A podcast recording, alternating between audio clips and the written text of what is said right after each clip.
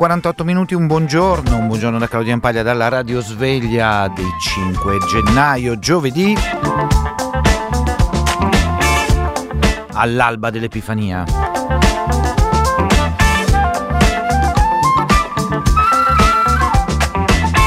Oggi giornali molto vari, qualcosa di interessante si trova sempre, soprattutto un attivismo del governo molto a parole ovviamente, eh, ma anche con qualche fatto concreto, insomma si sta un po' delineando il modus governandi, chiamiamolo così, di questa novità, governo più di destra della storia repubblicana, diciamo concretamente di destra. Meloni piglia tutte le poltrone, la, i ministri che è sempre colpa di altri, della BCE, dell'Unione Europea, addirittura degli speculatori, perché loro ovviamente fanno parte invece, eh, sono dalla parte di voi cittadini, colpa degli speculatori se non si abbassano i prezzi delle bollette. Oggi ha avuto abbastanza il coraggio di dire un ministro ma anche i medici, come vivono i medici di medicina territoriale, mm, la, il piano, per, più che il piano, la regola che vedrà cambiare i presidi, andare a giro i presidi delle scuole, non più di sei anni nello stesso istituto. Perché è la secessione dei ricchi, quella di Calderoli, un ragionamento interessante. Il, l'apertura alle regionali del Lazio, no, invece non c'è, avanti e indietro. I movimenti ambientalisti, Teheran, il Covid, insomma un po' di tutto oggi sui giornali. Poi invece nella radio sveglia eh, vi racconteremo oltre questo caso davvero emblematico della, della scuola lavoro per giovanissimi in una fabbrica che produce armi. Ci collegheremo invece con eh, una scienziata politica che studia l'Iran da vicino per farci raccontare quest'anno di mobilitazioni, dove siamo arrivati tra la repressione feroce e eh, dall'altra parte il continuo emergere di luoghi, di stanze, di capacità innovative di, di quei movimenti di parlare, esistere e provare a rovesciare il sistema. Chiamiamolo così, chiamiamolo degli ayatollah per semplificare. Vedremo anche che arrivano i profughi dell'Iran proprio qua a Milano, gente che scappa proprio perché è presa di mira dalla repressione di queste manifestazioni. Il nostro Luca Parena ne ha incontrato uno giusto ieri mattina e poi ci racconterà la difficoltà in questi mesi dell'arrivo e del come arrivano. Un racconto davvero incredibile di come sono arrivati nelle ultime settimane a piedi attraversando i Balcani. Alcuni di loro qua a Milano sono camminanti e sono eh, fondamentalmente pensioni, persone in transito. Poi torneremo sulle elezioni regionali perché insomma avete, avete scritto, avete chiesto più volte ehm, notizie sulla relazione sulla sanità in Lombardia, eh, Pier Francesco Maiorino, Vittorio Agnoletto, eh, insomma mh, mm, arriveremo a fare un, una, un po' di chiarezza. E infine andremo a Gaza dove ieri non siamo riusciti ad andare per colpa nostra. Siamo andati però a Betlemme ieri.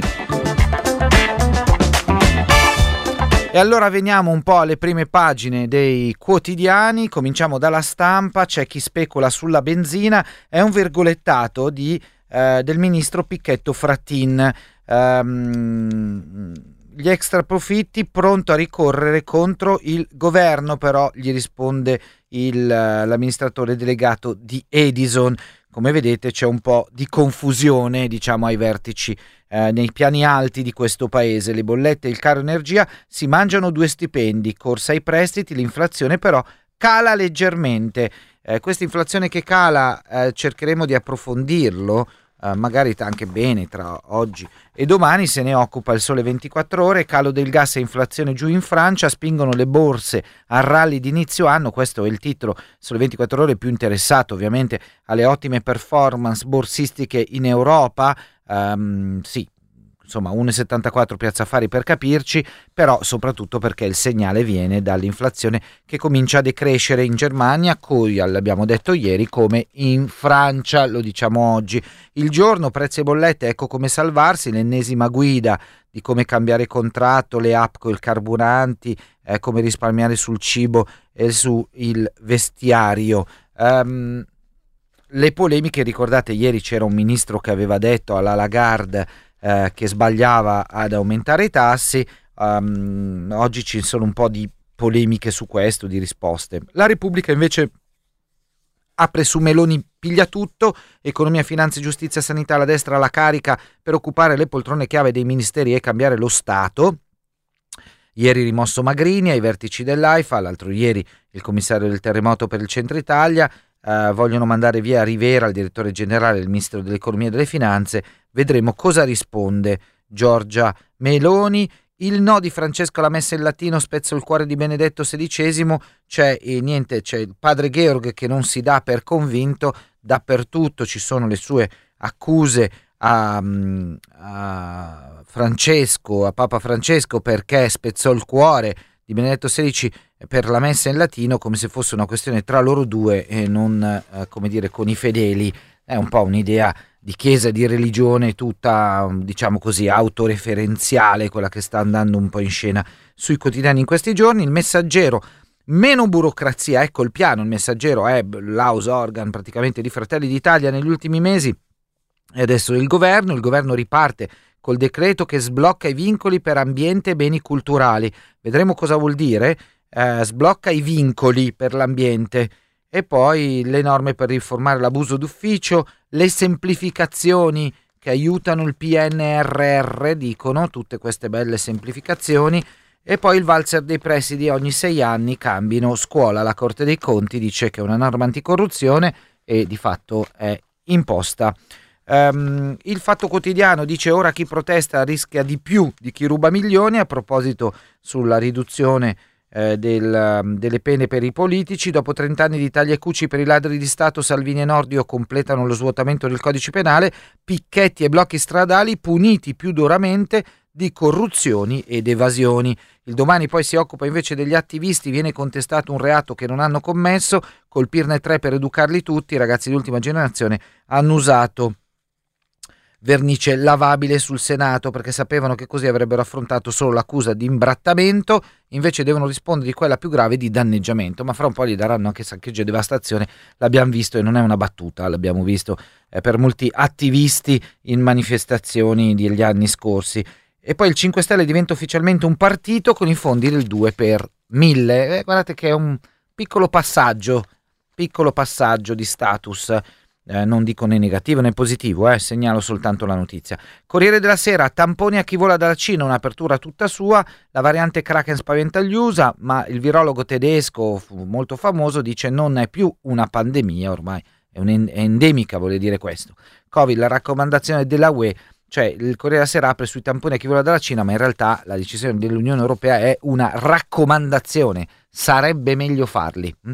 Il manifesto, la forza della regione, alle regionali del Lazio il candidato PD Alessio D'Amato raccoglie l'appello lanciato da Barca sul manifesto e apre il ticket con la 5 Stelle Donatella Bianchi, possiamo battere la destra, il manifesto fa un po' una gaff perché Donatella Bianchi ha già risposto eh, sul Fatto Quotidiano e eh, la risposta è no grazie. Avvenire. Orecchie da migranti, la presidenza svedese della UE resta sorda sul tema ed esclude accordi sulla redistribuzione. Tornano in mare le navi dell'ONG con le nuove regole, la Geo Barents approda a Taranto. Il Migrant Compact non sarà approvato fino al 2024. Orecchie da migranti, titola l'avvenire che forse oggi ha eh, il titolo più accantivante, vince il, il, il premio quotidiano.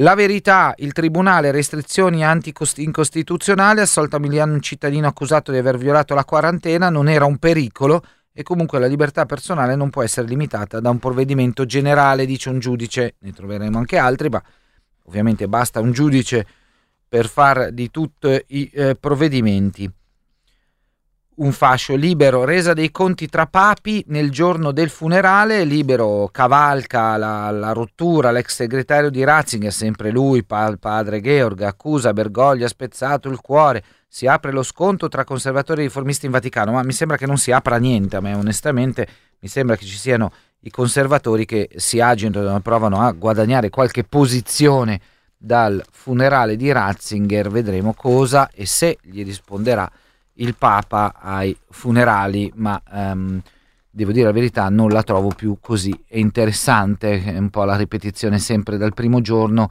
eh, della stessa eh, riflessione. Il, um, tra poco l'aggiornamento, anzi adesso l'aggiornamento eh, delle notizie con Omar Caniello e Andrea Monti, noi invece per una rassegna stampa un po' più strutturata, con qualche eh, lettura e riflessione in più, torniamo subito dopo. Radio Sveglia.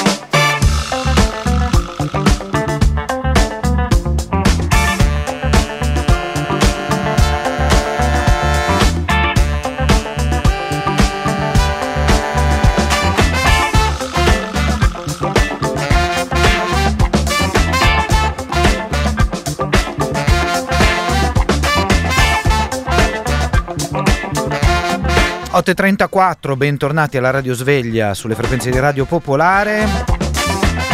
Alterniamo qualche tema italiano, qualche tema estero, un po' anche francamente per la disponibilità del, degli interlocutori, delle interlocutrici. Allora, cominciamo da una delle devo dire sui giornali non l'abbiamo trovata, è una notizia eh, per noi importante, si tratta degli studenti in alternanza scuola-lavoro eh, che finiscono anche, nonostante tutto quello che abbiamo visto in questi anni di proteste e anche di tragedie all'interno degli spazi cosiddetti di alternanza scuola-lavoro, che poi diventano attività anche in aziende mh, rischiose, pericolose, gestite male, non significativamente, come dire, ehm, governate. E ovviamente le alternanze scuola-lavoro sono diverse, cioè eh, per le scuole eh, diciamo scientifiche, gli istituti eh, specializzanti eh, forse possono anche avere come dire una loro, una loro, identità, ma forse sono non gestite o non pensate bene, in altri, in altri casi sono un po' meno interessanti. Eh, in questo caso stiamo parlando di alternanza in un'azienda che produce armi, la MS la MES SPA con sede a Roma che produce munizioni anche di grosso calibro è una denuncia che arriva dai senatori Alleanza, dell'Alleanza Verdi Sinistra Italiana cioè Ilaria Cucchi Peppe De Cristoforo uh, c'è un'interrogazione al ministro dell'istruzione Valditara è accettabile? È a conoscenza dei fatti? È così? Il senatore Peppe De Cristoforo ne ha uh, parlato eh, giusto insomma po- poco fa con Alessandra Tommasi, anzi scusate, ieri sera con Alessandra Tommasi, eccolo che cosa ci ha risposto, cosa ci ha raccontato. Abbiamo avuto una serie di segnalazioni, ovviamente anche interne, nel senso che chiaramente abbiamo fatto qualche verifica e a noi risulta, diciamo così, naturalmente poi sa, un'interrogazione è fatta esattamente per scoprire se effettivamente le notizie che arrivano rispondono al vero. Francamente spero che smentisca, nel senso che spero tanto, diciamo così, che eh, non sia vera la cosa che abbiamo detto, anche se ho grandi dubbi perché le segnalazioni che abbiamo avuto ovviamente ci sembrano attendibili. Eh, dicevo che spero che smentisca perché mi sembra una cosa davvero molto molto discutibile sulla quale penso si debba fare chiarezza, insomma il fatto che eh, nel nostro paese, peraltro in un meccanismo già molto discutibile come quello dell'alternanza scuola-lavoro, eh, si venga a sapere che gli studenti vengono mandati in aziende che comunque hanno a che fare con la produzione di armi, con componentistica, piuttosto che con cose che dal mio punto di vista esulano completamente a quella che dovrebbe essere la razza dell'istituto, mi lascia molto molto perplesso. Eh, credo che l'interrogazione sia un atto assolutamente dovuto.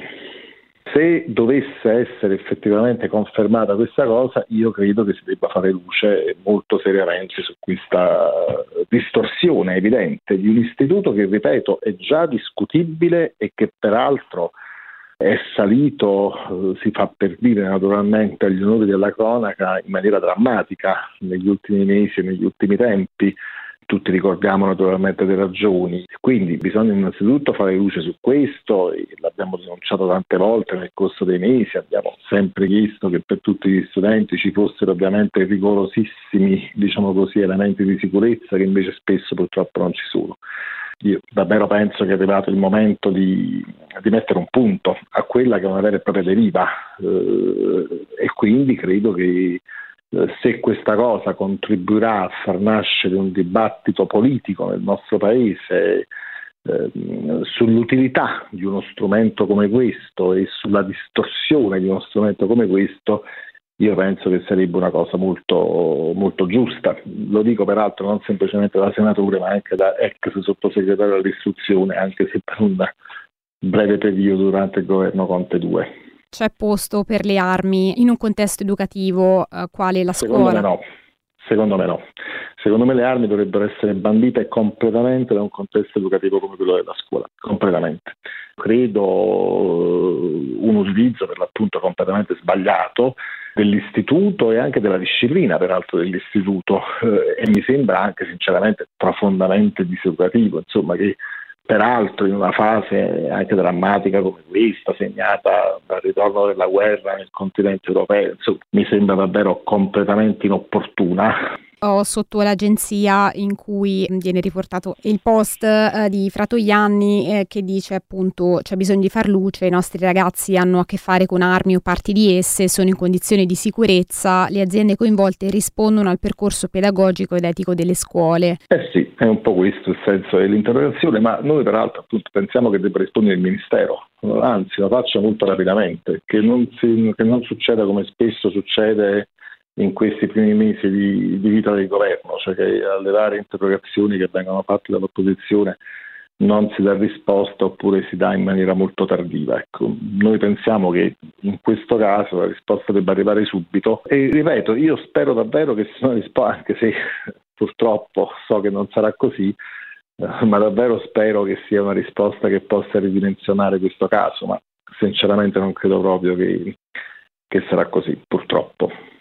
Le faccio un'ultima domanda relativa chiaramente alle morti che ci sono state e all'alternanza scuola-lavoro più in generale. Oggi è, è resa obbligatoria, eh, le chiedo appunto qual è la vostra posizione un po', che mi stava già dicendo. Guardi, ma... io personalmente ho un grande elemento di perplessità, nel senso capisco naturalmente la razza dell'istituto, capisco che ci debba essere un qualche, diciamo così, elemento di collegamento tra il mondo dell'istruzione e il mondo del lavoro però l'impressione che in questi anni sia stata proprio coltivata un'ideologia eh, che ha reso peraltro le scuole molto diverse da quello che sono state in passato e quest'idea, quella dell'alternanza scuola-lavoro, è figlia di una eh, appunto ideologia vera e propria, quella dell'aziendalizzazione dell'istruzione eh, che ha cambiato sempre di più la scuola italiana, l'ha cambiata in peggio, l'ha fatta diventare sempre meno simile per l'appunto a quello che dovrebbe essere, cioè un luogo dove eh, si educa innanzitutto alla cittadinanza, alla costruzione di una personalità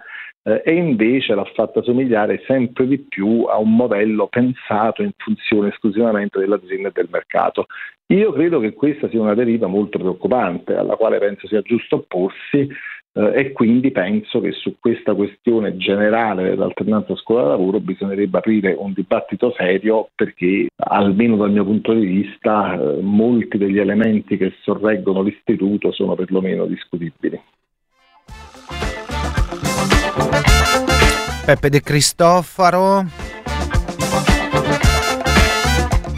Eh, deputato di sinistra italiana, Verdi e sinistra italiana, intervistato da Alessandra Tommasi.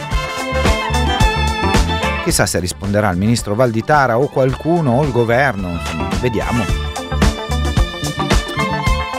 Intanto io mi collego per portar, provare a portarvi invece, almeno come ragionamento, come temi, come riflessione, in Iran. Volevo proporvi oggi e magari poi anche riprenderla sul sito come stiamo facendo in questi giorni, eh, prima, secondo, diciamo, prima settimana dell'anno di dibattiti, di radiosveglia, di riflessioni e approfondimenti, abbiamo scelto alcuni temi eh, da, mm, da, squadernare un po', insomma cosa, cosa, è successo, cosa sta succedendo, dove stiamo andando. Ovviamente l'Iran abbiamo scelto uno, eh, fosse uno dei temi, tra poco ne parleremo diffusamente, ma prima un chiedovegna, ogni tanto li faccio, a me piacciono i chiedovegna, eh, ieri mi sono dimenticato di un anniversario, quello della morte di Pino Daniele, mi hanno scritto in diversi ascoltatori e ascoltatrici e allora va bene, recuperiamo anche il giorno dopo a testa in giù.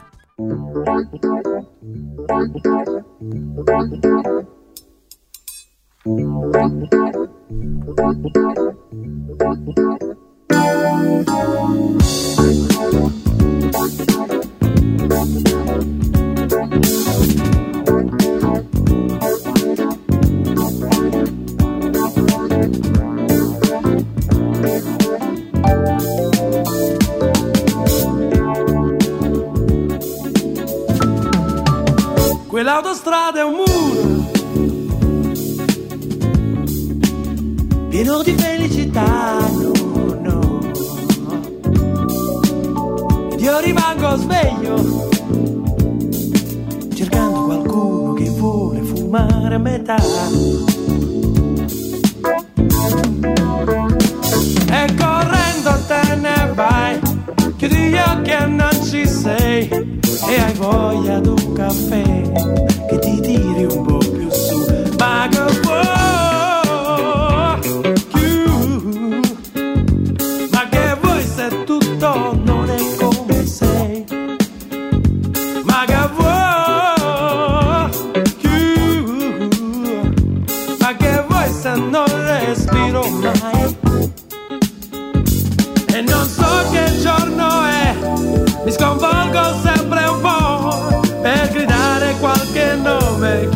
che ho inventato e non lo so.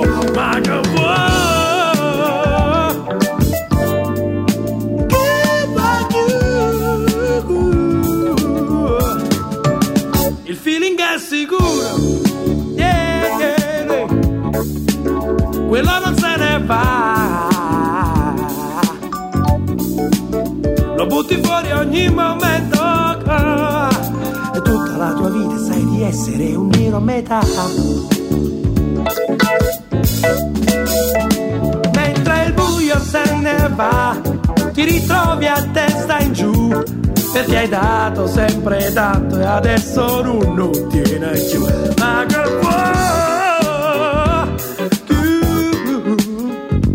Ma che vuoi se tutto non è come sei?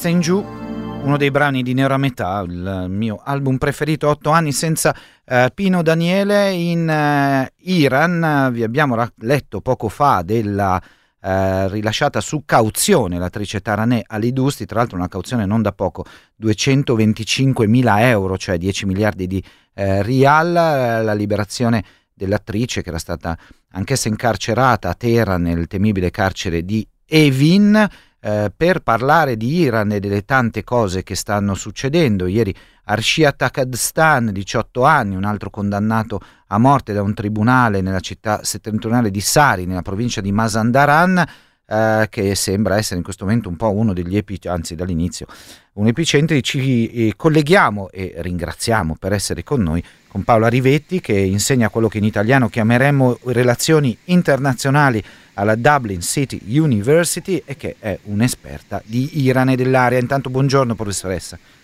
Buongiorno, buongiorno. Grazie eh, del suo prezioso aiuto, ogni tanto la disturbiamo per svolgere questa matassa complicata.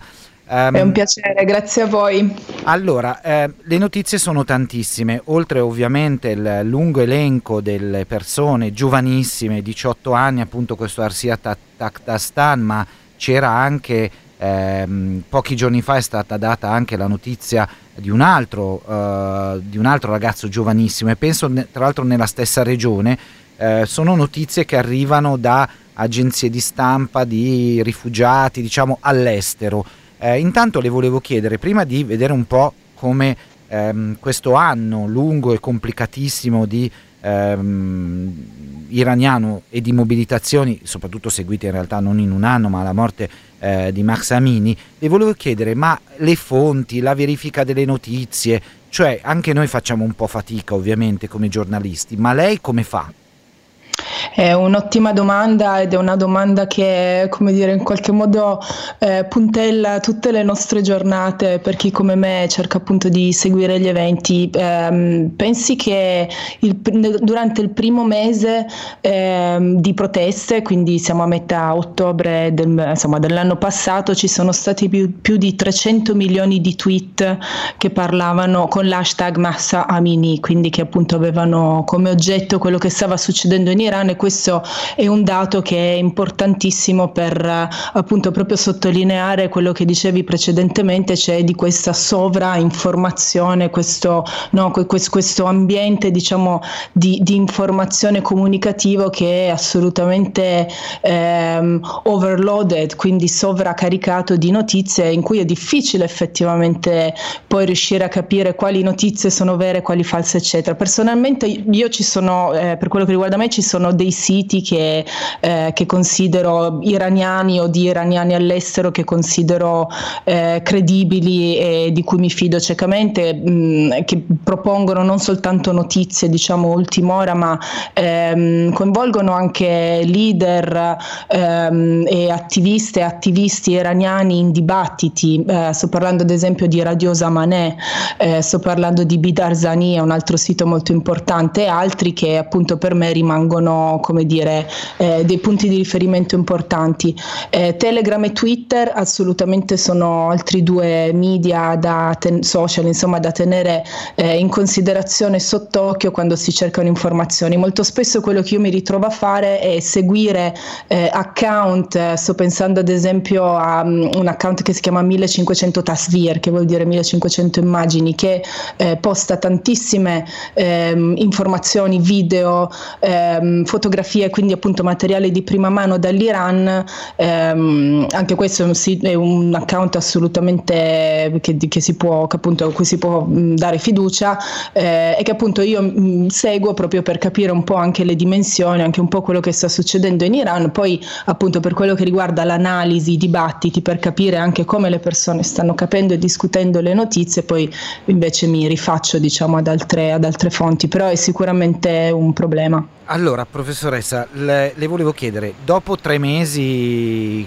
insomma, sono tre mesi, sono tanti, perché la repressione eh, pesta durissimo, cioè oltre agli arresti, lo vedete, insomma, la, l'attrice molto famosa, di fatto ha fatto un tweet è andata in piazza una volta, cioè nel senso buono, eh, ha fatto il suo, quello che, quello che, si è sentita di fare, senza nessun, nessun giudizio da parte nostra, però è stata messa in galera per questo, altri vengono condannati a morte, altri scappano, fra poco racconteremo la storia di un profugo arrivato due giorni fa dall'Iran che dice di essere proprio scappato dalla repressione, no? anche rocambolescamente. A che punto è? Cosa vede lei del, um, della protesta oggi? Tiene? Si moltiplica? Uh, cambia faccia? Abbiamo visto anche forme eh, geniali, interessantissime, eh, pasticciano i manifesti, cambiano i messaggi dei manifesti commerciali in manifesti politici. Abbiamo visto un fiorire, è ancora così?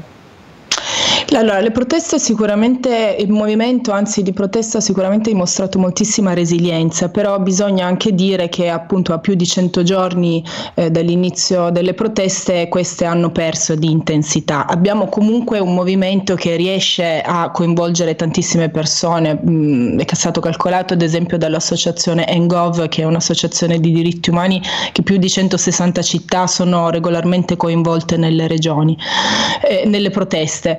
Eh, una dinamica che secondo me è importante sottolineare è eh, come dire, la geografia politica mh, hm, di questo movimento, per cui vediamo che le proteste si producono con più regolarità e più intensità nelle zone periferiche, quindi nelle aree dell'Iran eh, con, eh, abitate da minoranze etniche, linguistiche o, o, o entrambe. In particolar modo quello che viene chiamato l'Azerbaijan occidentale, dove appunto il Mazandaran si trova, ma anche il Sistan Baluchistan e il Kurd Kurdistan, quindi stiamo parlando del sud e dell'ovest dell'Iran. La città di Zahedan, che è la capitale del Sistan Baluchistan, in particolar modo proprio nell'ultima settimana visto, è stata teatro nuovamente di proteste e marce che regolarmente vengono represse in maniera molto violenta. Ehm, ricordiamoci di nuovo di un dato molto importante, cioè che è quello del numero delle vittime ehm, durante il cosiddetto venerdì di sangue, che fu questo venerdì eh, 30 settembre 2022, in cui più di 90 persone sono state uccise proprio nella sola città di Zahedan, contando che il numero delle vittime ad oggi supera le 500 e che 90 di queste 500 sono appunto provengono da quella specifica area eh, geografica, ecco questo è un dato importante io credo per farci capire quanto le aree eh, che tra l'altro hanno politicamente una storia di resistenza molto lunga perché sia prima della rivoluzione sia dopo la rivoluzione hanno una storia estremamente forte no? di resistenza allo Stato centrale e alla Repubblica Islamica. Quindi appunto quanto queste aree, sia per storia e tradizione politica eh, e anche insomma perché mh, c'è di fatto una discriminazione, un razzismo istituzionale e strutturale molto forte in Iran, quanto queste aree stanno contribuendo proprio alla, alla presente rivoluzione. Ci sono anche degli esperimenti politici molto interessanti che stanno avvenendo in queste aree, sto parlando appunto di esperimenti perché purtroppo non, purtroppo, insomma, non, non sono un, un fenomeno eh, maggioritario, però ad esempio eh, nella zona del Kurdistan abbiamo eh, notizie circa, ehm, circa l'implementazione di prime forme di autogestione e di autogoverno, per cui molto similmente a quello che è accaduto e sta accadendo nel Rojava, quindi nella Siria eh, del nord, abbiamo anche nel Kurdistan iraniano questi esperimenti in cui eh, le esigenze diciamo eh, della vita eh, cittadina e civile delle persone è appunto gestita da eh, consigli, coordinamenti eccetera eccetera che si occupano di eh, che si occupano appunto di governare di fatto eh, queste, quest, in, in, queste aree. Quindi abbiamo tantissima io credo abbiamo in questo momento tantissima vivacità politica appunto di, di, di sperimentazione eccetera eccetera in queste aree mentre quello che io vedo è che nel resto del paese si fatica un po' di più, c'è un po' di stanchezza, c'è anche una situazione molto complicata da capire eh, e da in un certo senso navigare perché la situazione che attualmente abbiamo è quella appunto di un movimento che mostra resilienza con tutte appunto le sue caratteristiche specifiche eccetera, però continua a, mont- a mostrare ehm, resilienza da un lato, dall'altro lato abbiamo un regime che continua no, con la repressione a reprimere, abbiamo più di 20.000 arresti, insomma le cifre sono veramente impressionanti eh, e che non accenna a smettere. Ma, la situazione ma... è complicata proprio perché non sembra, non sembra risolversi in nessuna direzione. Ma ci sono relazioni tra diciamo questi pezzo di grande sollevazione popolare periferico, cioè significa nelle regioni che già vengono identificate come mi- abitate da minoranze o che già comunque avevano una loro tradizione ehm, come dire, di differenzia di differenza rispetto al corpo centrale del, dell'Iran e invece le mobilitazioni degli studenti, delle università, delle donne in ambiti urbani, in ambiti diciamo più centrali. Esistono dei collegamenti o sono ciascuno fa la sua parte? Questo il problema della convergenza è assolutamente un problema. Esistono in realtà delle, delle, relazioni, ad esempio la più grande organizzazione degli studenti universitari in Iran, eh, che ha una storia molto complicata, insomma, che però sopravvive ancora in, in, alcune forme ed è l'organizzazione che oggi, una delle organizzazioni che oggi vediamo appunto organizzare gli studenti, ma anche aver assunto in contesti urbani e nella capitale in particolare una posizione di leadership ha ehm, eh, già moltissimi anni fa aveva già stabilito al suo interno delle commissioni che lavoravano, ehm, che lavoravano su specifici temi. Uno di questi temi era ad esempio appunto erano le minoranze etniche, per cui c'erano gli studenti curdi piuttosto che gli studenti azeri, piuttosto che gli studenti baluch, che appunto si trovavano eh, nel contesto di queste commissioni e elaboravano tutta una serie di iniziative piuttosto che di analisi, eccetera, eccetera. Quindi abbiamo, come dire, ehm, esiste esistono anche al centro, no? quindi anche nella capitale, esistono degli esperimenti, esistono delle forme di, ehm, appunto di, di, di collegamento, di connessione che, che, sono anche appunto forme importanti, che hanno una storia radicata, eccetera, eccetera. Eh, tuttavia, eh, io credo che ehm, tuttavia io credo che sia molto difficile che eh, ad esempio un, una, sul terreno del politico del movimento di liberazione curdo possa esserci convergenza, possa esserci appunto una, ehm, così, una connessione, possa essere costruita una connessione col resto dei, dei movimenti, dei gruppi anche degli individui che eh, vediamo muoversi all'interno di questo movimento e che hanno anche assunto eh, come dire leadership, ad esempio l'ultimo dell'anno eh, abbiamo visto diverse ehm, celebrità, eh, sto pensando ad esempio a Golshifteh Farahani che è una, eh, tra l'altro una grande amica di eh, Taraneh Ali Dusti, ehm, ma anche sto pensando a varie, eh, a varie, celebrità dello sport e anche leader politici come ad esempio Hamed Esmaliun, Shirin Ebadi, il figlio dello Shaikh, l'ultimo dell'anno hanno tutti quanti twittato lo stesso tweet eh, e da molti questo atto è stato interpretato come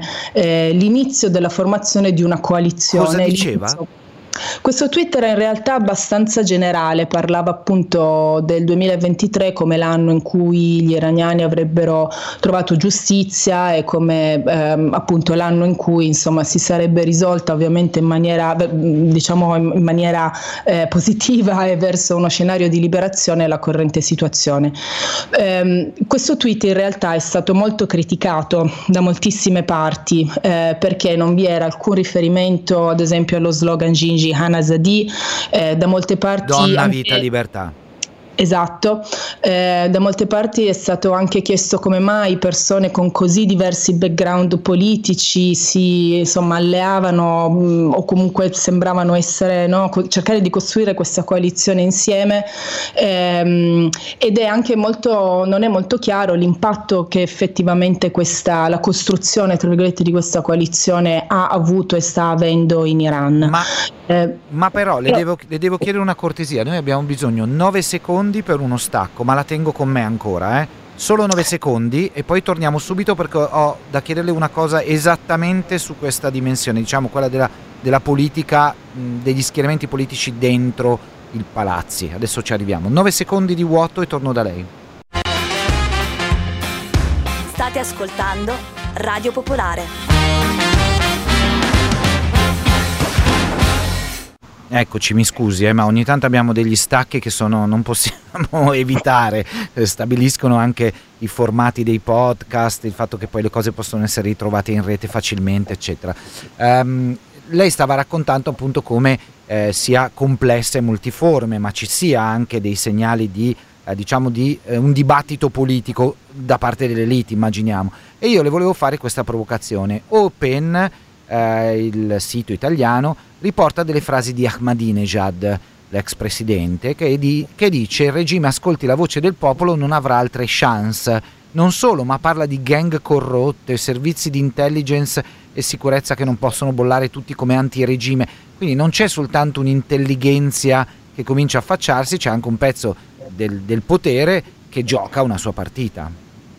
Assolutamente, in realtà Ahmadinejad fece, è interessante che Ahmadinejad parli proprio di, di, corruzione perché da un lato lui venne eletto anche su una piattaforma anticorruzione, ma come dire è, è risaputo che è uno dei leader più corrotti no, della, della, Repubblica Islamica e ha aiutato molto diverse forme di corruzione, però Ahmadinejad non è il primo che in qualche modo cerca di, mm, eh, come dire, non di cavalcare, probabilmente lui cerca anche di cavalcare e poi ho dubbi che possa avere mm, qualche successo successo in questo, però cavalcare appunto le proteste. Non è il primo leader eh, conservatore che eh, chiede al regime eh, di ascoltare le proteste, di ascoltare chi sta protestando proprio in un'ottica di sopravvivenza e io credo su questo abbia assolutamente ragione.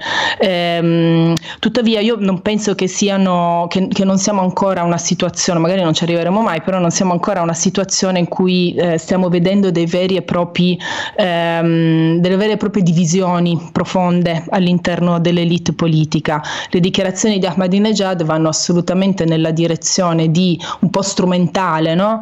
eh, di proporsi come eh, possibile diciamo, interlocutore per questo movimento e per il regime, vanno anche un po' nella direzione però secondo me di ehm, lanciare una, un avvertimento al regime, cioè se non li ascoltiamo non finirà bene per noi e su questo come dicevo prima penso abbia ragione. E quindi anche Ahmadinejad fa ancora parte della partita politica, invece esiste un isolamento eh, totale di, diciamo, della, delle questioni interne al paese, all'Iran o esiste una possibilità, una permeabilità sia dal punto di vista della necessità di aiuto ai movimenti, in poche parole noi cosa possiamo fare e dall'altra parte qual è invece cosa si muove sullo scenario internazionale più politico? Allora, parto su, inizio con, uh, con, sul cosa noi possiamo fare. Um, io penso che una cosa che sia molto importante fare è continuare a chiedere che uh, agli iraniani vengano concessi visti, venga concesso, insomma, ci siano delle, um, ci sia un'apertura di fatto dei confini per permettere alle persone che appunto hanno necessità di muoversi al di fuori dell'Iran di poterlo fare. Eh, per quello io questo penso sia veramente fondamentale, ovviamente non riguarda solo gli iraniani, italiani, però in questo caso appunto concentriamoci su questo perché di questo stiamo, stiamo parlando. A livello internazionale quello che stiamo vedendo io credo è, um, è, un, una, dire, è, una, situazione in cui sicuramente l'Iran si trova, si trova isolato. Um, abbiamo visto, sappiamo che a dicembre c'è stato un incontro in Giordania tra um, diciamo, gli Stati Uniti, eh, scusate, tra eh, diciamo, le naz- le, l'Europa, eh, gli europei e gli iraniani eh, in cui è stato discusso ehm, in quali condizioni potrebbe essere possibile riprendere le negoziazioni sul, sul, nucleare, un tentativo che però è stato non soltanto molto timido e insomma non ha portato a grandi effetti, ma che è stato anche molto criticato proprio perché in un momento in cui bisognerebbe chiedere eh, come dire, la, la, la fine violenze, della violenza dello Stato, la fine della repressione, invece gli europei cercano appunto di riprendere in qualche modo delle negoziazioni che comunque confermano e legittimano eh, il regime. Eh, in un senso più ampio, tuttavia, io credo, come dicevo prima, che l'Iran si stia muovendo in uno scenario particolar- di, di isolamento particolarmente difficile, eh, da cui è particolarmente difficile uscire. Ehm, si tratta da un lato eh, di eh, una situazione che spinge sempre di più l'Iran nelle mani dell'unico, diciamo, grande alleato, potente alleato che ha, ovvero la Russia, e sappiamo benissimo come questo poi ha delle ricadute, ad esempio sul conflitto in Ucraina. Eh, sappiamo come appunto le città ucraine sono state bombardate usando anche tecnologia, eh, tecnologia ehm, iraniana.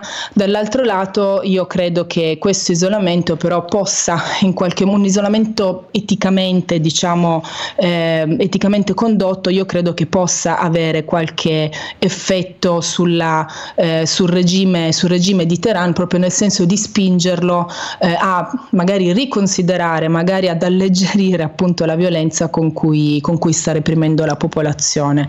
Eh, ovviamente si tratta di questioni estremamente complicate, eh, io credo che, che, appunto che l'opposizione, in particolar modo quella che sta all'estero, cioè la diaspora iraniana, abbia un ruolo molto importante da giocare in questo senso ehm, e spero appunto che proprio in, questa direzione, proprio per questo spero che insomma presto ci possano essere forme di coalizione che spingano per una eh, politica estera di interazione con l'Iran che però sia appunto su solide basi di principio etico eh, e di, mm, insomma, di rispetto dei diritti umani.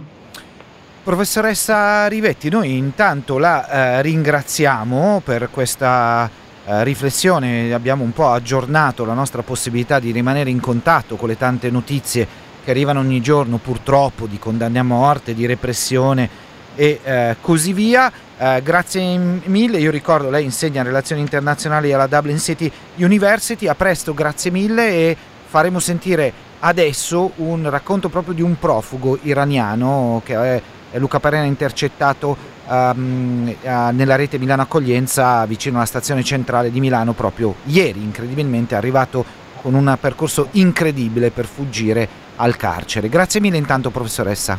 Arrivederci, buona giornata. Buona giornata a lei, a presto. Ed ecco qua invece il racconto di Luca Parena.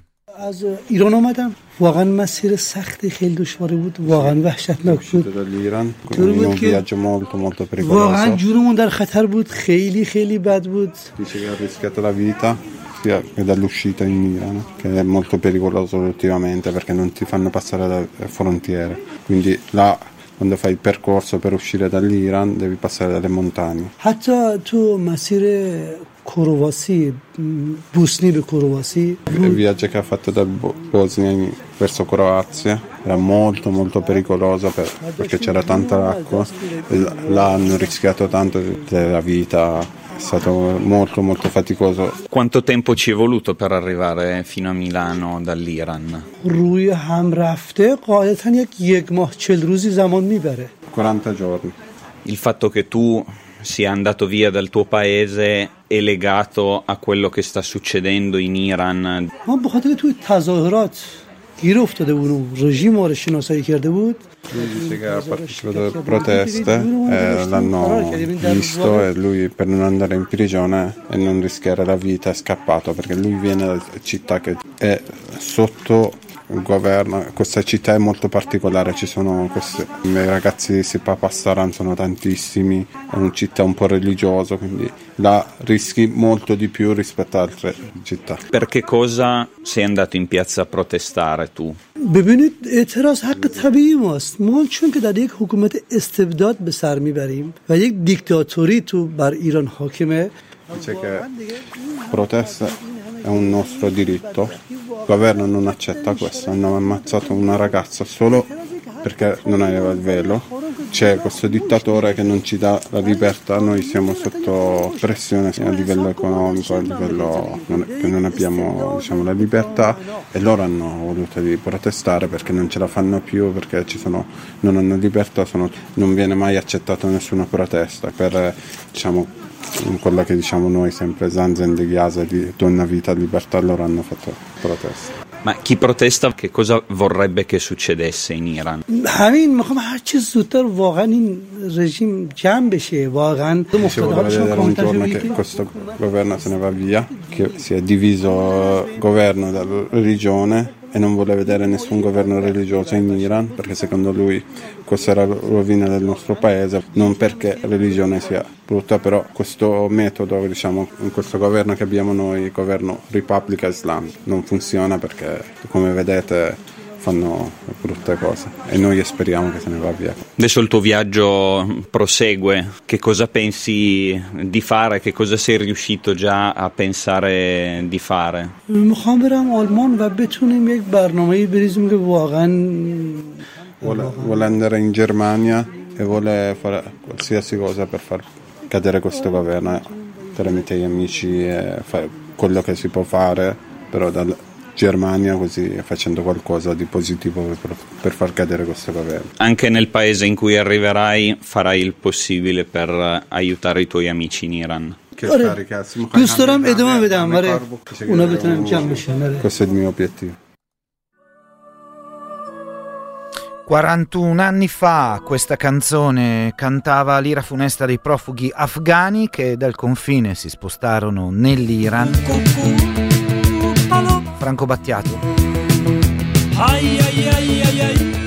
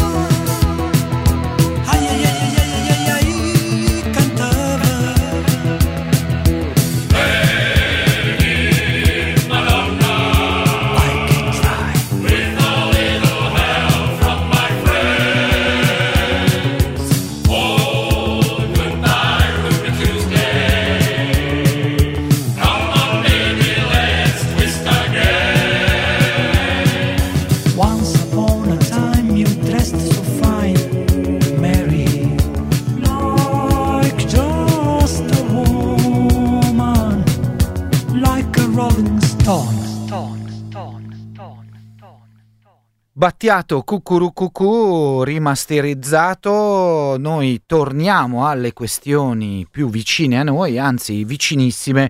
Ehm, intanto un buongiorno a Vittorio Agnoletto, nostro eh, autore, collaboratore storico eh, con 37.2. Intanto Vittorio, buongiorno, quando ricominciamo? Buongiorno a tutti e a tutti e rincominciamo venerdì prossimo, non domani perché festa, ma il 13. Perfetto, non l'Epifania il 6, ma il 13 con 37.2. Mi raccomando, ricordatelo, c'è ancora tanto sempre e comunque eh, da fare con le vostre segnalazioni e eh, con la cura con cui poi la redazione Cora Aranci, Vittoria Nieletto Elena Mordiglia prendono in carico le questioni. Ehm, Vittorio, tu sei stato chiamato in causa nei giorni scorsi, qua abbiamo ospitato il candidato Pier Francesco Maiorino del centro-sinistra e mh, diversi ascoltatori e ascoltatrici hanno chiesto, ehm, cioè hanno parlato anche di te, del fatto che saresti un contributo, non saresti un contributo, noi sappiamo già eh, perché abbiamo ospitato il tuo confronto eh, con eh, Fabrizio Pregliasco del come dire, della delusione per, per te, per la rete eh, attorno a Medicina Democratica, attorno a noi, noi curiamo, eh, però abbiamo anche sentito il candidato eh, dire, oggi lo ripete sul manifesto, non capisco le polemiche, verso Agnoletto sono sempre stato e sempre sarò assolutamente aperto, ovviamente qui si gioca una partita molto importante, sembrava lontanissima la possibilità eh, di competere con Fontana, i tanti errori, le tante divisioni, un po' di disaffezioni varie e chi lo sa magari qualcos'altro, dicono i sondaggi che ci si riavvicinano e allora eh, eh, chiariamo, no? Di, di, diciamo quello che c'è da dire Vittorio. Uh, che, cosa, uh, che, cosa, vuoi uh, ribadire dal punto di vista del, del, della coalizione, del programma, degli aspetti sanitari e poi eh, se rispondi a Pier Francesco Maiorino. Cominciamo da questo. Non c'è, non esiste e non è mai esistita una questione Vittorio Agnoletto. E che questa volta ci fosse ci sia la possibilità di cacciare Fontana, Moratti e Gallera è una cosa che il sottoscritto insieme a Medicina Democratica ripete da un anno. Tanto è vero che abbiamo lavorato anche da soli, quando i partiti fra di loro non si parlavano, perché tutte le forze di opposizione a Fontana, Gallera e Moratti si mettessero insieme attorno ad un punto specifico, la difesa della sanità pubblica, la ricostruzione del servizio sanitario regionale e la critica durissima alla gestione della pandemia. Su questa base abbiamo avviato la costruzione di una lista civica chiamata Curiamo la Lombardia, composta da medici, operatori sanitari, avvocati, attivisti, professori, insegnanti che si erano opposti alla politica di Fontana e Gallera. Attenzione, abbiamo coinvolto persone lontane dalla politica, molte delle quali non volevano più votare e si erano astenute nell'ultimo giro elettorale, e persone molto lontane dall'idea di votare qualcuno come presidente del PD. Bene, ci hanno dato fiducia con l'idea che per tutta la coalizione la sanità pubblica sarebbe stata al centro dello scontro politico. Quando poi è uscita la scelta di Pregliasco, e questo ha prodotto delusione, sfiducia, la sensazione di essere stati presi in giro e la decisione di moltissimi di questi candidati è stata quella di ritirare la loro disponibilità, dicendo no, a queste condizioni non ci sto. E questo è avvenuto soprattutto da quella ventina di medici, che erano 20 circa su 80 candidati, che avevano dato l'adesione alla costruzione della lista, che hanno detto no, noi conosciamo Progliasco, nel senso che conosciamo il gruppo San Donato, che cosa sta facendo, che politiche ha fatto, come ha portato avanti il privato, noi a queste condizioni non ci stiamo. E a questo punto non è stato possibile realizzare questa lista. Ecco, io mi chiedo il perché di questa scelta incomprensibile di puntare su Pregliasco, scelta che ha rovinato mesi di lavoro e che secondo me fa sì che si rischiano di perdere molti, molti voti di cittadini furiosi per la gestione della sanità lombarda e che chiedono veramente di cambiare politica. E da questo punto di vista, la risolvo con una battuta, eh, si possono fare tutte le dichiarazioni che vogliono, si possono dire tutte le parole che si vuole, le parole non costano, i fatti contano. Ecco, questa scelta ci ha lasciato sbalorditi e ha fatto sì che la gente non fosse più disponibile a candidarsi quindi non si è potuta realizzare la, la lista. Di fronte a questo, però, l'obiettivo per tutti noi e per me innanzitutto rimane quello di cacciare Fontana, Gallera e Moratti e di impedire che possano tornare a fare dei disastri. Per questo ho detto, non potendo fare la lista, in questa situazione io continuerò e continueremo anche come medicina democratica a fornire informazioni, dati, eccetera, da utilizzare contro Fontana e compagnia per tutte le persone che si battono e che si candidano dentro e fuori dalla coalizione contro appunto chi ha governato la Lombardia per 28 anni fino adesso. Beh, Vittorio, certo, si, si poteva fare altro, ma indubbiamente la candidatura di un direttore sanitario del più grande gruppo della sanità privata, il gruppo San Donato, che oltretutto adesso pare possa eventualmente fare l'assessore, ha rovinato quel percorso della lista. Allora, da, io faccio l'avvocato del diavolo, facciamo così perché insomma mh, mm, ci conosciamo, tu sei uno dei nostri, sarebbe appunto giusto che io facessi questa parte, sempre un po' nel, nel, nel rispetto dei tanti ruoli che qua dentro facciamo, come anche tu fai no? nella tua trasmissione, inviti sempre eh, quando dici eh, sanità privata, l'ospedale XY sta facendo qualcosa di profondamente scorretto, gli inviti a discuterne, no? Allora discutiamone, cioè io ho, capisco e, e, immagino gli ascoltatori e le ascoltatrici eh, i sentimenti contrastanti, no? Eh, però la politica lo sappiamo, si fa con tutti, chi vuole vincere in questa regione eh, sa che deve sedersi al tavolo anche con tutti quelli che ci stanno a cambiare ma che eh, magari non sono esattamente eh, come, come, siamo noi, cioè una, deve essere per forza di pluralità e di diversi.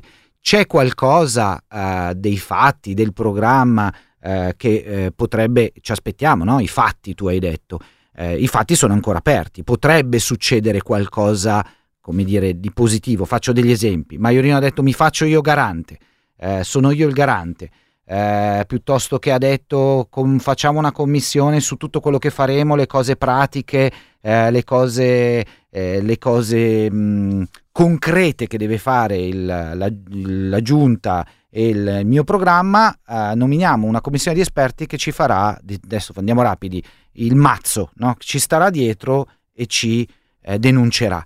Ci sono, come dire, varie possibilità da un lato, dall'altra parte, eh, come dire, la lista voi non l'avete fatta per delusione, però potevate farla ancora, no? Potevate fare la vostra partita. No, fare la lista è una cosa che non si fa, decide da un giorno all'altro. Se la stragrande maggioranza dei candidati che avevano accettato dopo varie discussioni di dire ok, questa volta mi gioco, ci metto la faccia, attorno a un punto specifico, che è la difesa della sanità pubblica, ti dicono no, qui ci sentiamo presi in giro, anche perché quella lista aveva al centro quel punto lì unico e era stata concordata con il, il, candidato presidente. Se il candidato presidente fa una scelta che va in un'altra direzione e le persone dicono a questo punto io non ci sto, la lista non si fa con la bacchetta magica. È persa un'occasione, ripeto, poi eh, ognuno valuti di chi sono eh, le responsabilità. Io devo ancora capire il perché di questa candidatura di Pregliasco, perché è una star televisiva? Ma ce ne sono tante, si può andare a vedere mm, ognuna che cosa pensa perché ha agito bene nel gruppo San Donato, ma dove, come, quando? Noi purtroppo in tempi precedenti, anche recenti, non facciamo altro al 37.2 che ricevere segnalazioni su liste d'attesa lunghissime, su appuntamenti cancellati. Quindi eh, quello è qualcosa di cui altri devono rispondere. Ma veniamo a, alla domanda sulle proposte. Ci sono alcune cose importanti da fare. Primo, io vorrei che tutti coloro che sono impegnati contro Moratti, Font- Moratti Fontana e Galera dichiarassero che appena vinte le elezioni si abroga immediatamente l'articolo 2 della legge 22, la legge regionale, che stabilisce l'equivalenza tra strutture pubbliche e private dentro servizio sanitario regionale. Questo è qualcosa che va in contrasto con la legge 833 di riforma della sanità, quella che, del 78 che delinea il quadro generale della sanità. Secondo, tutti dicono che bisogna abbattere le liste d'attesa. Benissimo, però bisogna dire come. Allora avanzo qualche proposta. Che ci sia un portale unico del centro unico di prenotazione che mette insieme la possibilità di prenotare sia il pubblico che il privato convenzionato e che se in un posto non, non c'è disponibilità entro tempi stabiliti dal medico, l'operatore sia obbligato a fissarti l'appuntamento in un'altra struttura entro quei termini, direttamente l'operatore, senza farti fare il giro delle sette chiese.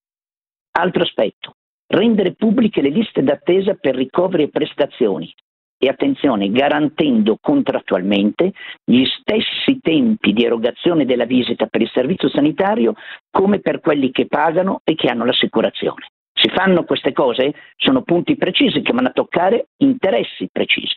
Faccio un altro esempio di cui si è discusso molto in questo periodo.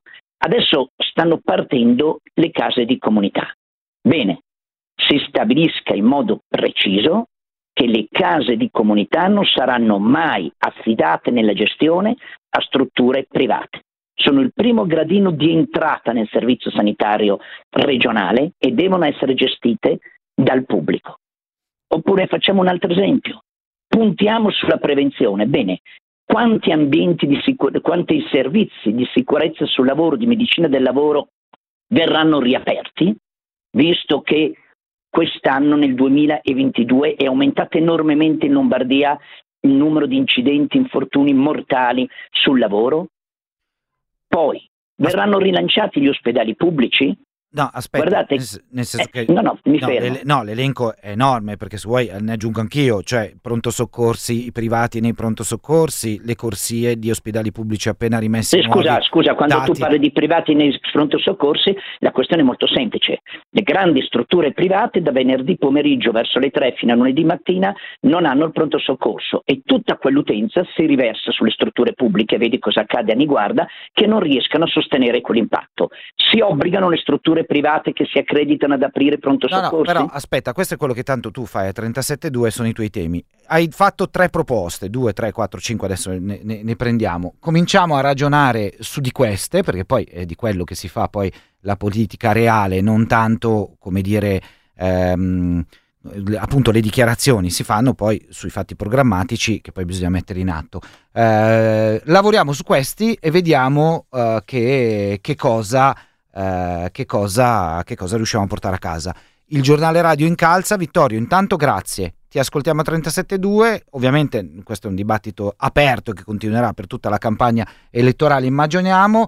Ehm, Io direi solo questo, mettiamocela tutta, ognuno col suo ruolo diverso che ha per cacciare Fontana, Moratti e Gallera, perché averli altri cinque anni vuol dire avere la distruzione del servizio sanitario regionale. Vittorio, grazie mille, ti ascoltiamo sicuramente venerdì prossimo quando riprende 37.2, magari anche prima. Intanto un buon anno e un abbraccio. Buon anno a tutti e a tutti. A presto. La, era Vittorio Agnoletto, la linea al giornale radio alle 9.30 e poi torniamo uh, per l'ultima, uh, gli ultimi racconti da questa radiosveglia. Quando pensiamo alla casa, immaginiamo un luogo sicuro, ma spesso non ci accorgiamo dei pericoli nascosti. Sottovalutarli potrebbe esporti al rischio di incidenti domestici più o meno gravi. Per te, che ti occupi a tempo pieno della casa, INAIL è al tuo fianco con l'assicurazione obbligatoria contro gli infortuni domestici. Scopri di più su inail.it. INAIL, la persona, al centro del nostro impegno. Campagna a cura del Ministero del Lavoro e delle Politiche Sociali. Presidenza del Consiglio dei Ministri. Da ogni euro c'è il vero fuori tutto. Fino al 19 gennaio la scopa ricaricabile Roventa X-Force Flex 8 e 60 Animal Care è tua a solo 219 euro. Perché ogni euro batte forte, sempre. Velo, dopo velo, dopo velo. Cinque veli di spessore con vere fibre di cotone per più assorbenza, più resistenza, più morbidezza. È la carta igienica Foxy Cotton, vellutata, inimitabile e con i suoi fogli più grandi del 30% un solo strappo può bastare. Così non ci sono sprechi. Foxy Cotton, l'unica carta igienica 5 veli. Popolare Network.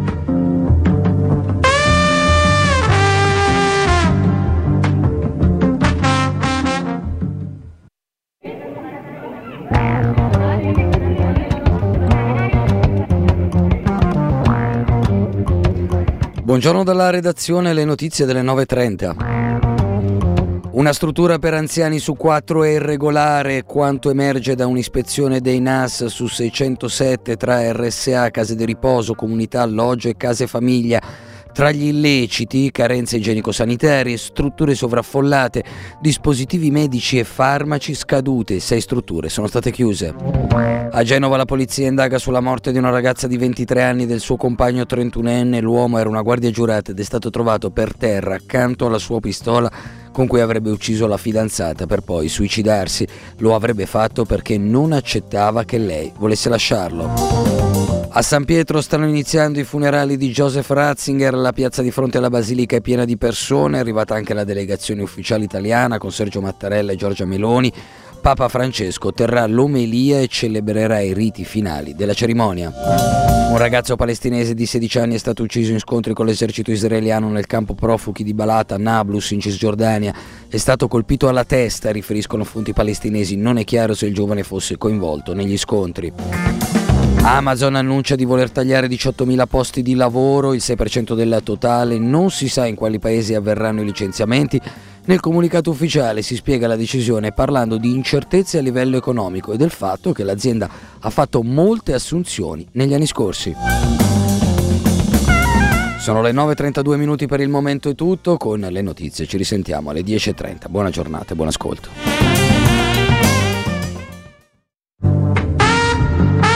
Popolare Network.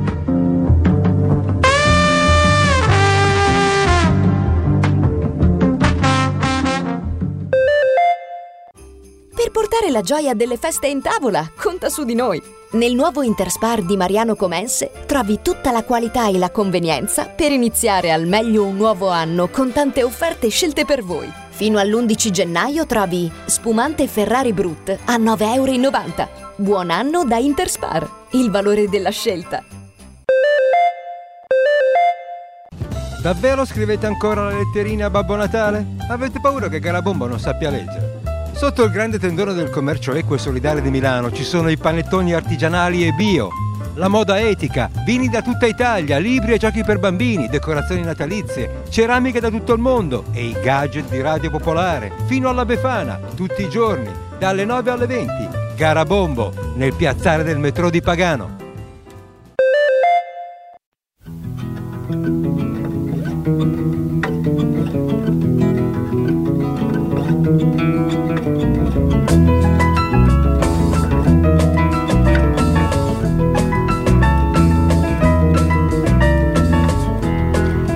Have been a sailor, could have been a cook. A real life lover could have been a book. I could have been a signpost, could have been a cloak. As simple as a kettle, steady as a rock. I could be here and now. I would be, I should be, but how? I could have been,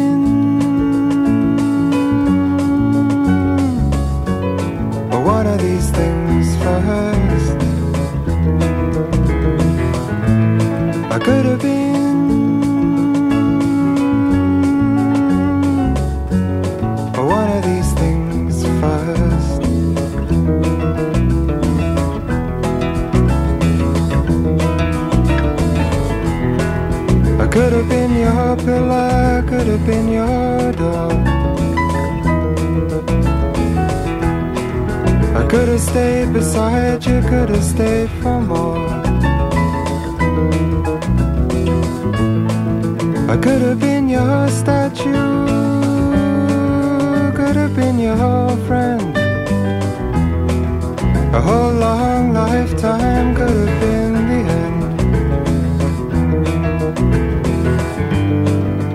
could be oh so true. I would be, I should be through and through. I could have been.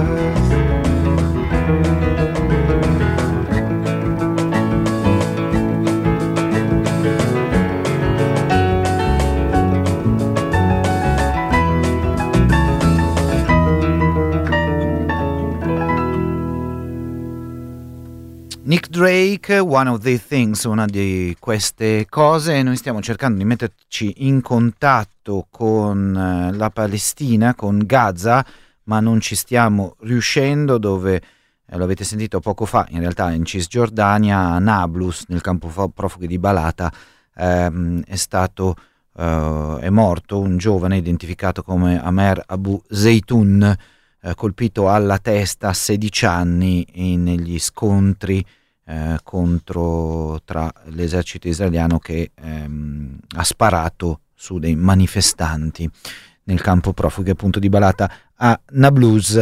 Eh, ci riproviamo sicuramente tra poco, eh, grazie per le mail, avete scritto un 7, 8, 10 persone eh, sull'intervento di Vittorio Agnoletto con le proposte altre proposte anche eh, sulla salute, varie domande, chi è d'accordo, chi non è d'accordo, ma insomma tutti quanti mi sembra eh, il messaggio più importante che vorreste ehm, cambiare il governo in regione con più sanità pubblica e più eh, chiarezza. Eh, io vi farei ascoltare a questo punto il reportage che avevo rinviato perché sto andando lungo eh, dappertutto oggi il reportage di Luca Parena che oltre ad essere andato, aver trovato, l'avete ascoltato prima, un profugo iraniano arrivato proprio nelle ultime 24 ore eh, che è scappato dalla, um, come dire, lui ritiene dalla, eh, dal possibile arresto, insomma, dopo essere stato identificato eh, dalla polizia in una manifestazione del, di quelle di protesta in Iran, lo avete sentito poco fa, eh, dove l'ha incontrato Luca Parena, l'ha incontrato vicino alla stazione eh, centrale di Milano, grazie a Rete Milano, che si occupa dell'accoglienza proprio dei transitanti, dei camminanti, cioè di tutti coloro che arrivano spesso a piedi da soli dalle rotte balcaniche e che cercano poi di raggiungere altri paesi dove hanno contatti, parenti e che di solito non si fermano in Italia e che quando arrivano a Milano stremati spesso dormono per terra da qualche parte e non c'è nessun tipo di accoglienza, di assistenza a cui riescono a rivolgersi. C'è Rete Milano e questo è il reportage di Luca Parena. Alla stazione centrale di Milano, in mezzo alla folla, è facile passare inosservati. Più difficile essere ignorati alla sera tardi, quando le presenze si diradano. Eppure è quello che succede molto spesso ai migranti di passaggio verso altre destinazioni. Uomini, giovani, qualche volta anche famiglie. Sono partiti dall'Afghanistan, dall'Iran, dalla Siria. Hanno percorso migliaia di chilometri attraverso i Balcani, diretti magari verso l'Europa centrale. Passano da Milano per una notte e con enorme difficoltà trovano un posto dignitoso dove riposare poche ore. Non mangiano magari da un paio di giorni, addosso hanno vestiti, sempre gli stessi da settimane, con cui hanno superato prove che solo la disperazione può spingerti ad affrontare. Storie come queste, dove in gioco c'è la vita delle persone, ci sfiorano tutti i giorni. In pochi scelgono di ascoltarle per cercare di aiutare questi migranti a proseguire il loro percorso. Ali è uno di quelli che ci prova ad aiutare. Da qualche mese collabora con l'associazione Rete Milano, spesso va in stazione centrale e qui incrocia storie come quella di un gruppo di migranti che ha incontrato la sera prima. E lui praticamente ha fatto questo viaggio da, da Gosi in Croazia loro per non beccare la polizia e stare tranquilli hanno fatto questa strada diciamo per mezzo dei boschi. Però non sapevano che ci fosse così tanta acqua. Praticamente arriva a questa altezza praticamente più di un metro e mezzo si lui... sono trovati ad attraversare un fiume sì, praticamente. sì.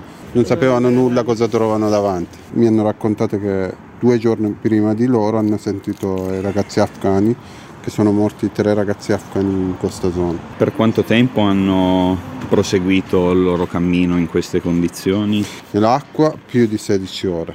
Poi con la eh, temperatura che c'è adesso durante l'inverno fa troppo freddo, infatti lui adesso non sta bene, tutta la notte aveva tosse non riuscivo a respirare. E, e, qui a Milano è passato uno solo di questo gruppo? No, ieri sera quando sono arrivato a Centrada erano una marea di afghani persiani. Appena hanno sentito che io parlo persiano venivano tutti, però la maggior parte volevano partire stamattina sono partiti. La presenza di Ali è preziosa soprattutto nelle ultime settimane.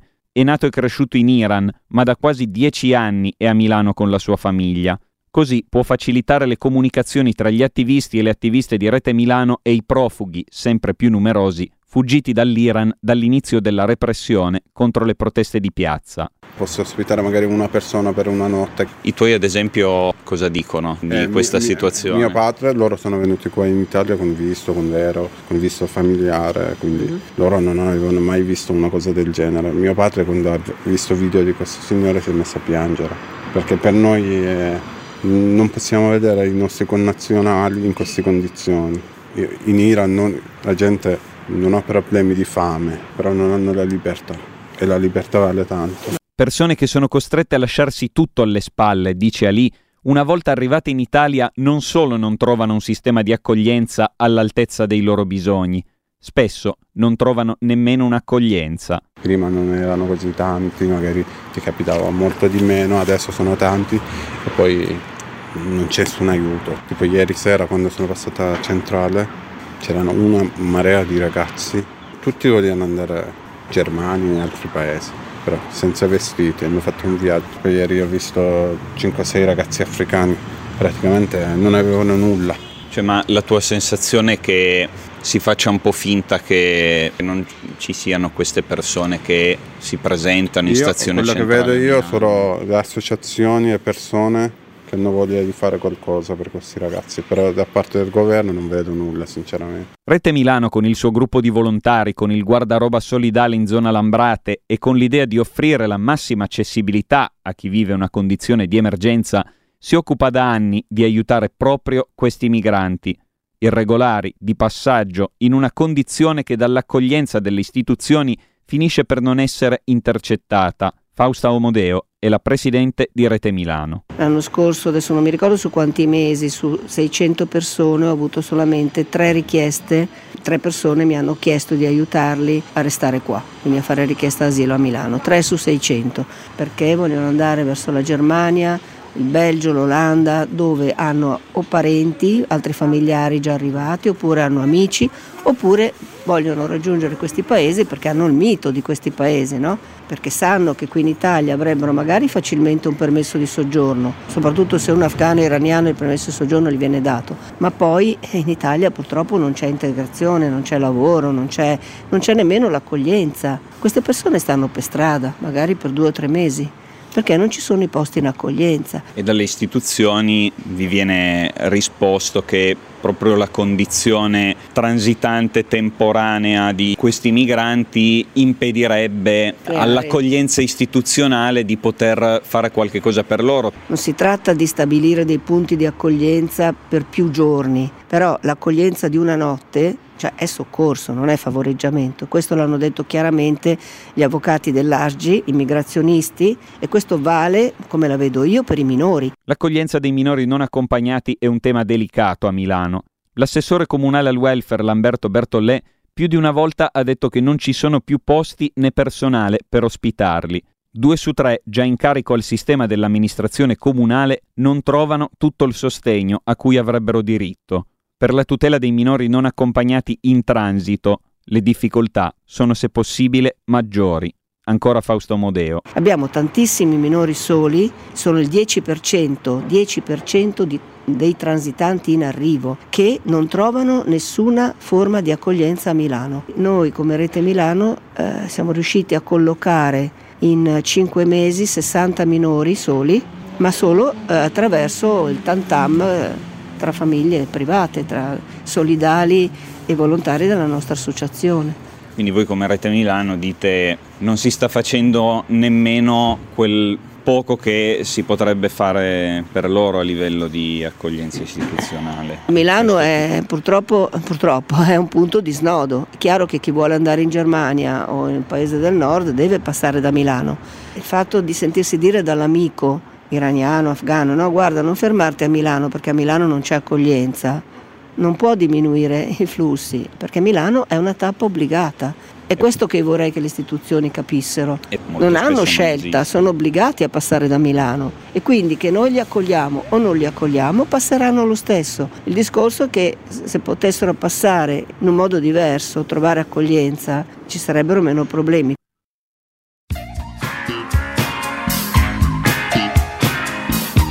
Anche il reportage di Luca Parema faremo in modo di farvelo trovare sul sito. ovviamente nei podcast eh, per riascoltarle in audio, ma anche perché no, anche come pagina, come contributo.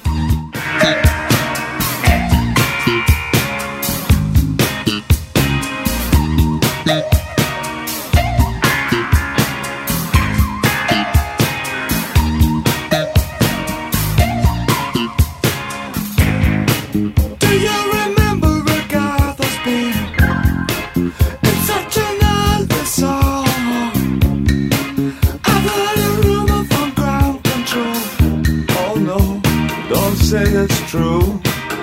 They got a message from the action man. I'm happy, hope you're happy too. I've loved all I've needed love. Saw the details fall away. The shrieking when nothing is killing Just pictures of chap girls and synthesis And I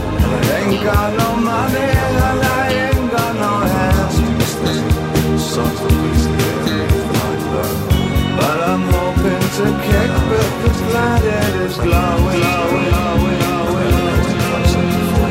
Ashes to ash and funk to funk it.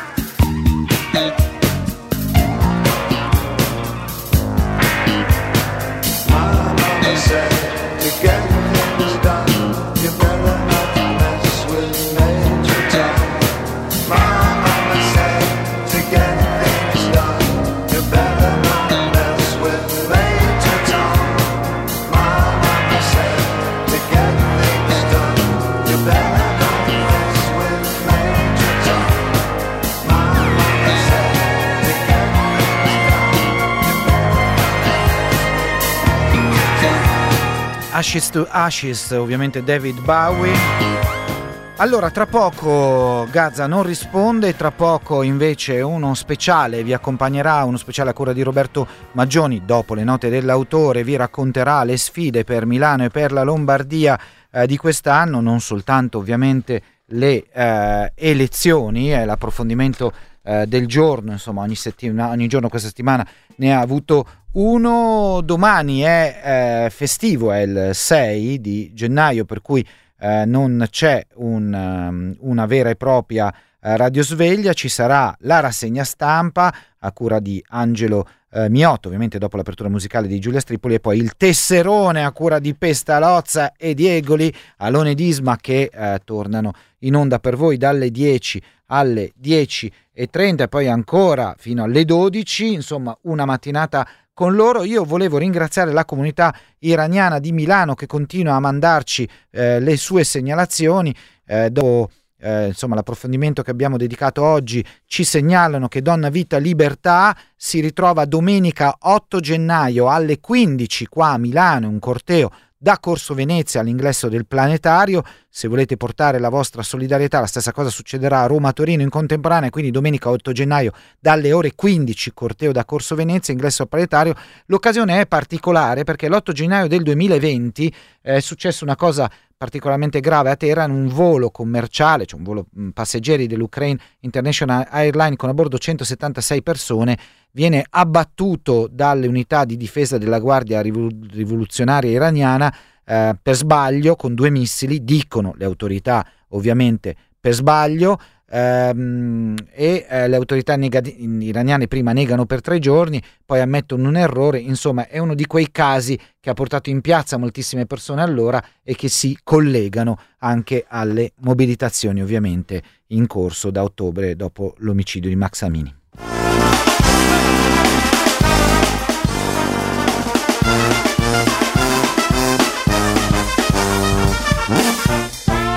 Quindi se volete partecipare la comunità iraniana vi dà appuntamento domenica 8 gennaio alle ore 15 in Corso Venezia. Io vi ringrazio per questa mezza, tre quarti insomma di settimana in compagnia vostra eh, con la Radio Sveglia. Ci ritroviamo poi sulle onde qua a partire da eh, Metro eh, Regione già settimana prossima. Non perdetevi lo speciale di Roberto Maggioni sulle sfide di Milano e della Lombardia. Una buona giornata da Claudio Iampaglia.